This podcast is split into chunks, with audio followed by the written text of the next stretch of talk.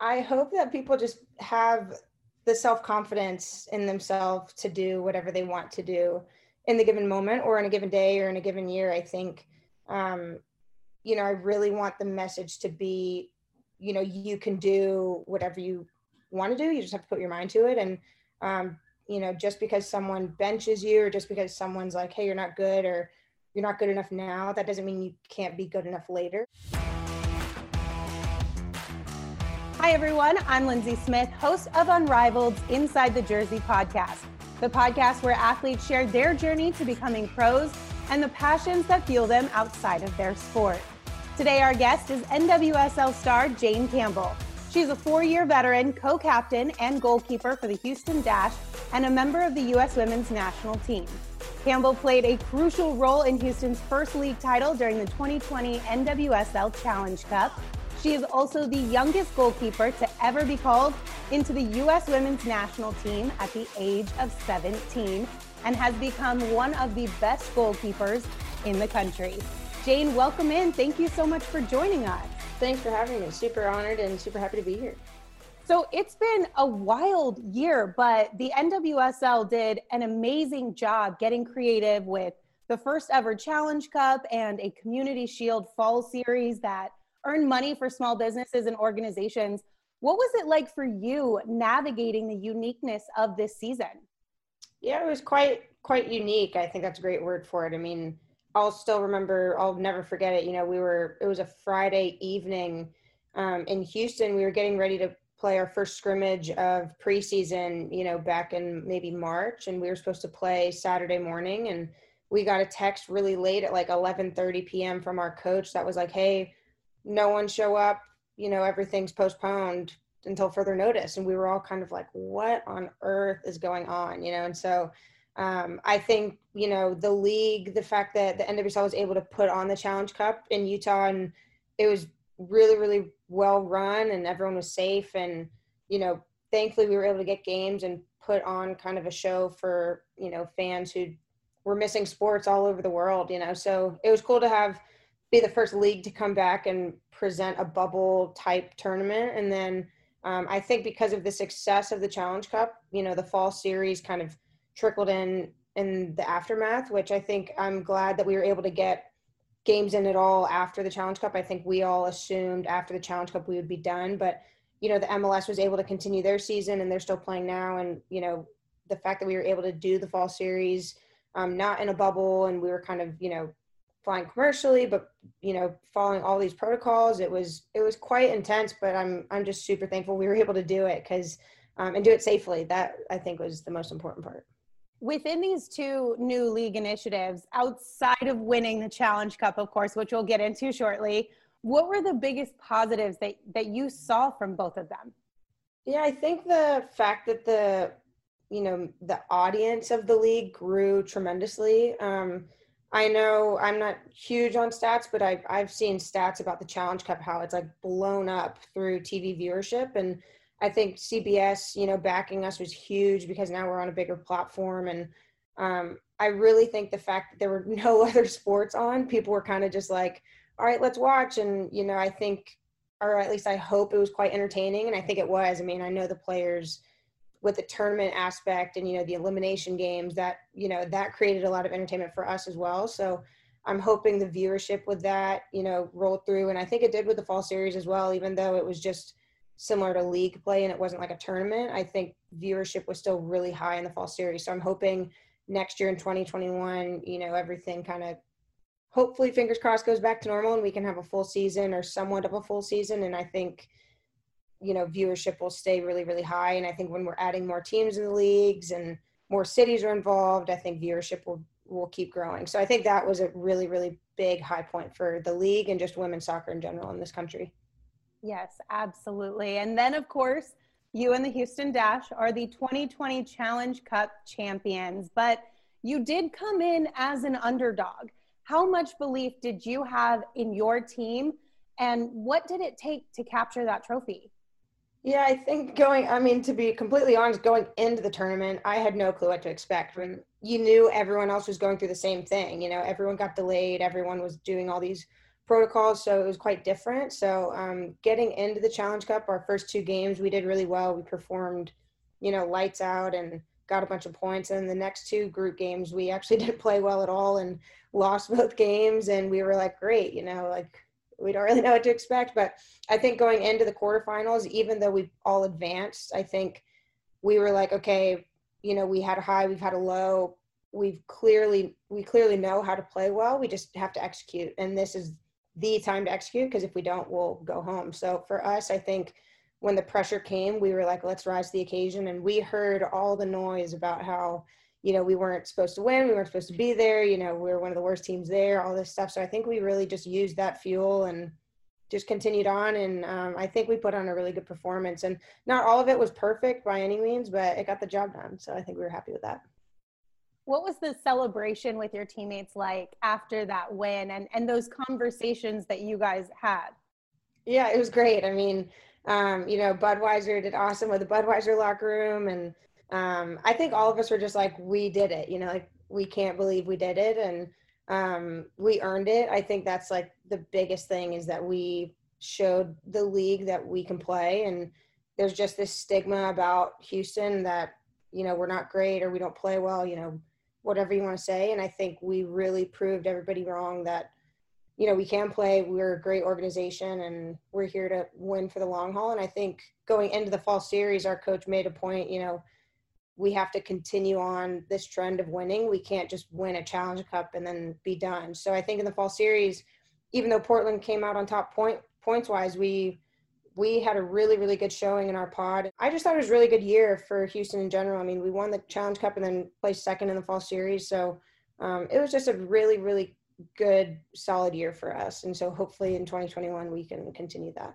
A lot of success for you and the Dash this season, and hopefully moving forward. But Jane, I want to talk about your journey to this point, starting with your family. So both of your parents are former Navy fighter pilots. Your dad flew for the Blue Angels. Just what was it like growing up in your family? That was quite strict. um, got in a lot of trouble. No, I'm kidding. Um, it was great. I mean, I have an older brother. He's three years older than me and in the Coast Guard and um, is a helicopter pilot. So he kind of went the track with my parents. Um, so I kind of view myself as like the black sheep of the family. Um, again, only soccer player in the family, so it was great because no one could coach me when I was younger. um, but it was great. I mean, I think you know the the vision of kind of like achieving excellence and um, you know having that high expectation was kind of drilled into my brother and I at such a young age and um, my brother is the smartest human I think I'll ever meet, and he is such a perfectionist in his work. So um, he's someone I look up to even now. And if I could ever get my craft to be as as good as his, I think you know that's the day I should retire. But um, you know, I think because he's kind of led the way with me in that, and my parents obviously have helped us. I think um, you know achieving nothing less than where i am now is was kind of the goal and um, it always will be moving forward. So since you are the only soccer player in the family how exactly did soccer become your sport? Yeah i don't know. Um, i remember at a young young age i mean you know after diapers essentially my brother and i i just did whatever he did. So you know i was in the baseball league with him. We were at tennis camp together. Um, and I think, you know, maybe a neighbor or someone was like, oh, let's join this rec league. And so, you know, me and my neighbor joined this rec team. And then from there, I think I, I just really enjoyed it. So I just played um, tennis, soccer, and then I ended up doing basketball at a young age as well because my brother did. And he ended up, he's six five, So he ended up not sticking with basketball. But I was like, oh, you could have, you know, that could have been a nice career. But um, so basketball, tennis, and soccer were kind of my three sports that I played all the way up until college. And then um, I just, you know, as I got older, you know, when I was 12 and 13 and 14, soccer kind of started to pick up the pace quite quickly, you know, doing like youth national team stuff and traveling with the state team and the regional team. So my parents and I were kind of like, I think soccer is probably your best sport, you know, maybe stick with it. And so um, I think it just stuck and I, I was really good at it um, compared to the other two. And so um, going into college, you know, choosing soccer to get recruited was, was kind of easy. And then um, you know, fortunately I was get, got recruited to a D1 program and, you know, fortunately I was drafted and here I am. There's been a lot of highlights throughout your journey, and, and we can't sit here and talk about every single one of them because we'd be here for hours. But one that I definitely don't want to skip is that you became the youngest goalkeeper called to train with the senior team at just 17 years old. Yeah, I thought it was it was crazy. I mean, Paul Rogers was the goalkeeper coach who called me in, um, and Tom Sermanni was the head coach of the full team at the time. And oddly, Paul Rogers is now with the Dynamo here. So everything's kind of coming full circle. But he did tell me at a U23 camp, he was like, "Hey, you know, be ready. You know, one day you might get that call, and you need to be ready to go into full team camp." I was like, "Okay, like no problem." And I go home, and literally a week later, he called me and he goes, "Hey, time's now. You know, you're leaving in a week." And I was like, "Oh my gosh!" And um, I remember it was you know clear as day. It was in Jacksonville, Florida, and um, my roommate was Lauren Cheney, who's now Lauren Holiday, and um, you know she was the best mentor I think I could have had as a roommate, and just so sweet, and um,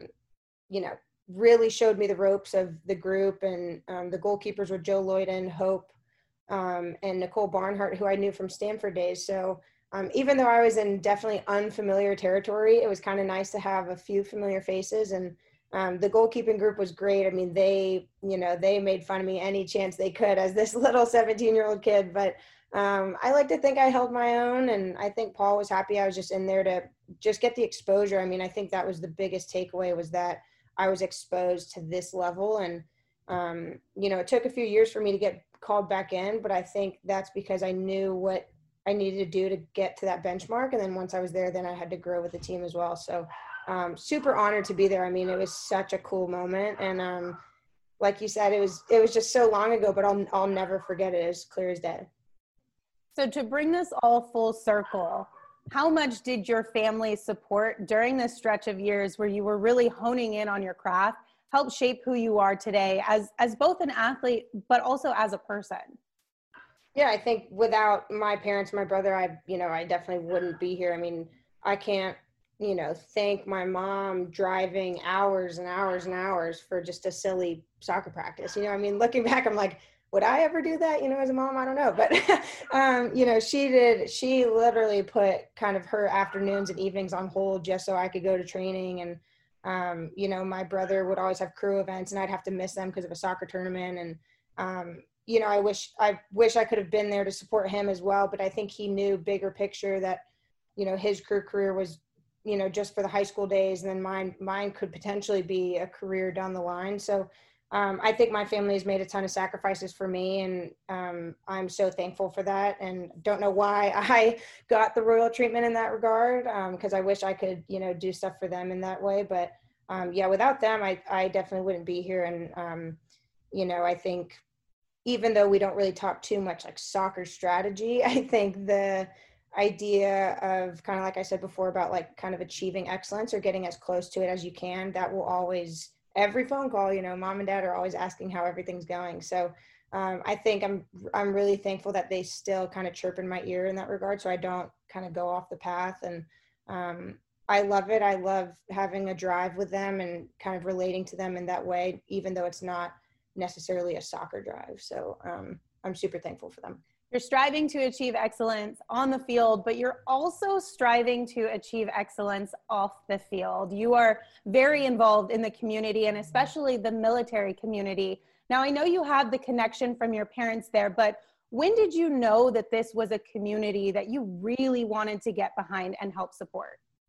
Yeah, I think um, growing up, you know, I've I've been around veterans and active duty people, you know, all my life, whether I knew it or I didn't. And um, I think when my brother, you know, when he was maybe a freshman or sophomore in high school, he knew 1000% he wanted to go to, to an academy. And so um, I kind of had known what that meant. And my mom went to the Naval Academy and I had been there a few times just to visit. So I knew, I knew what was going on and I knew that my brother wanted to serve. But I think as I got older, I kind of really understood what it meant. And I knew, I knew I was not going to serve. It just, you know, those people are heroic people and I just could not do it. Um, so as someone who's so close to people who are active duty and or veterans, it's just kind of like, how can I do my part when I'm not serving to help them? And um, I was able to attend the Blue Angel Foundation's annual event in 2018 Um, and fortunately, my dad is very close with the foundation, so we all went as a family, and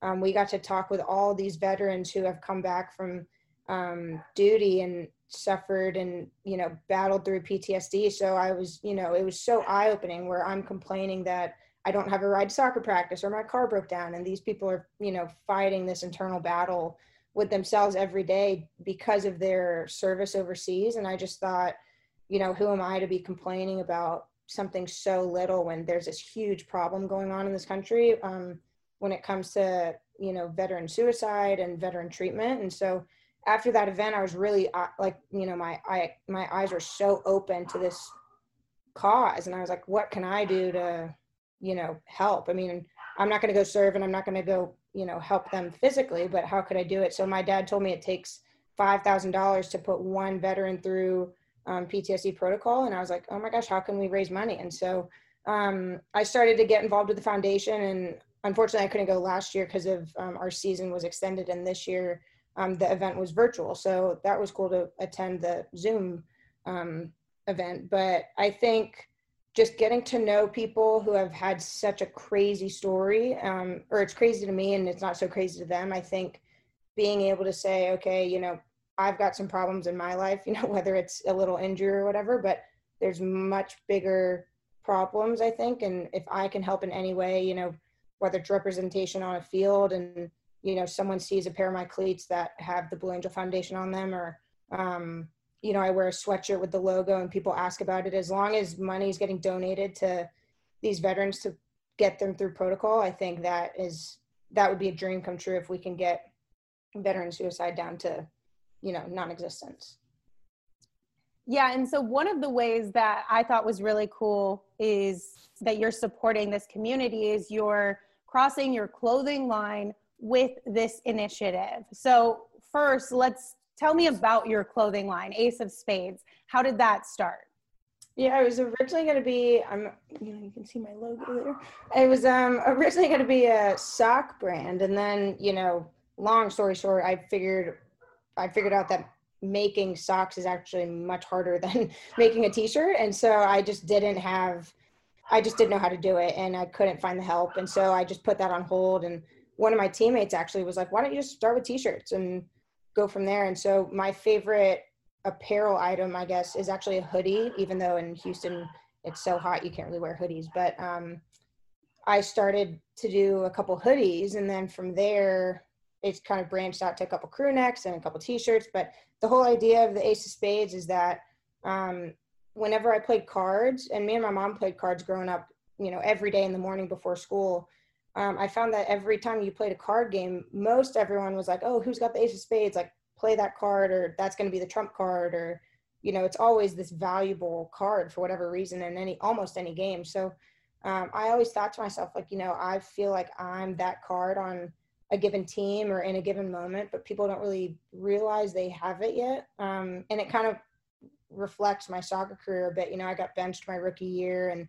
um, then I was given a second chance you know, a little bit down the line my rookie season and end up playing really well. And then the whole team was like, oh my gosh, you know, like you're great. And I was like, well, I've known that, you know? so um, for me, the card kind of reflects that just like self-confidence, you know, like, you know, you're holding that card in your, in your hands and just don't be afraid to play it and, you know, be the trump card essentially. So um, that's kind of like the message behind the brand. And so then with the Blue Angel Foundation, um, you know, I was talking to my dad a bit about how I could potentially raise money through Ace of Spades to get donated to the foundation. So um, I just figured I was like, let's just make a sweatshirt and make a crew neck. So um, it's a navy blue crew neck with a gold emblem and a gold um, patch for the Blue Angel Foundation. And I just said, okay, 50% of all proceeds will go to the foundation. So we've ended up making, I think, around $2,500 through those sales. So we're halfway to the goal of $5,000. So um, it's just been really cool. And I think people can relate to the brand